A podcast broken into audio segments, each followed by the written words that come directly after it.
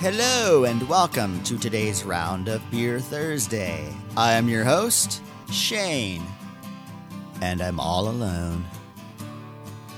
My new microphone isn't the only thing different about today's round. I'm also going solo. Because of some traveling, Jay and I haven't had a chance to meet up and have discussions and record our brilliant podcast rounds for you. And Scott and Darren are still MIA, which I believe is Spanish for we don't even know where they are. As you recall from last week's round, I spent last summer in Spain. And while I was there, I was working on a book, a mini memoir, if you will, of the stories of my summer. And for my solo episode today, I'm going to read to you an excerpt from that day. It's called An Important Discovery, subtitled My 34th Day in Spain.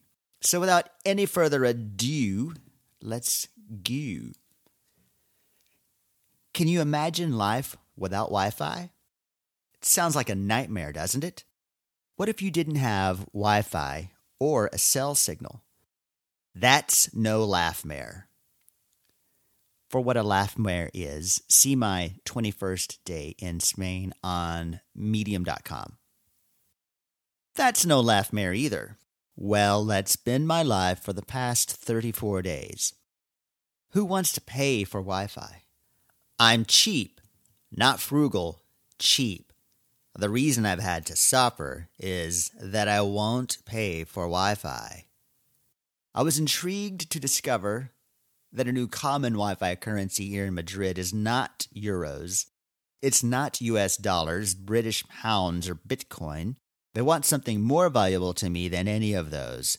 They want my email address. They want me to subscribe. Aren't you being a little hypocritical, Shayne? Yes.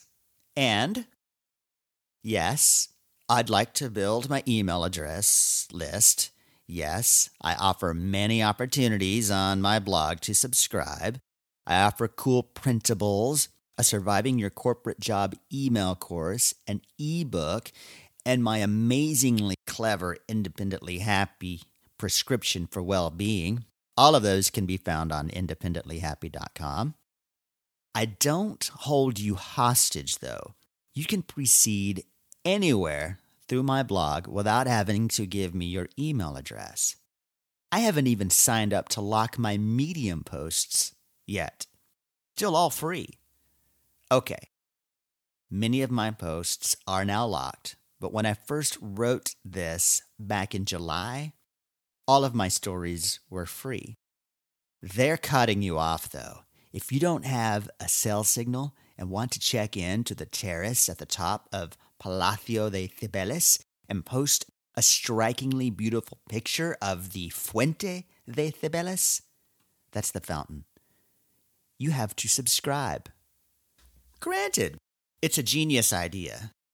Instead of $10 for an hour of connectivity, you just get an email a day, great deals on everything you never knew you needed. It's actually a great deal because you can sign up, connect, share your post, then the next day just unsubscribe. But I didn't. I chose to not connect. I'm not completely cut off. There's Wi Fi at the piso, that's Spanish for where my in laws live. So I've been able to communicate with the United States. I've shared about a pic a day on Instagram and on Facebook. Outside the piso, though, no connections. Disconnection is awesome. It's awesome not getting the pings, dings, and all those noisy things on my phone. No beeps and blips informing me, informing me that there is something I have to look at right away. I've had to wait until I get back to the piso to get my notifications. Somehow, some way, I've survived 34 days without constant connection. I think you can do it too. I recommend you do it especially in the United States where Wi Fi is pretty much everywhere. Then I noticed the sign on the bus. I wanted a picture of the man spreading sign. I'd just written a few hours earlier, 33rd day in Spain, that I haven't seen a man spreading sign here.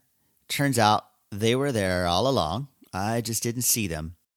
I also noticed the international symbol for Wi Fi.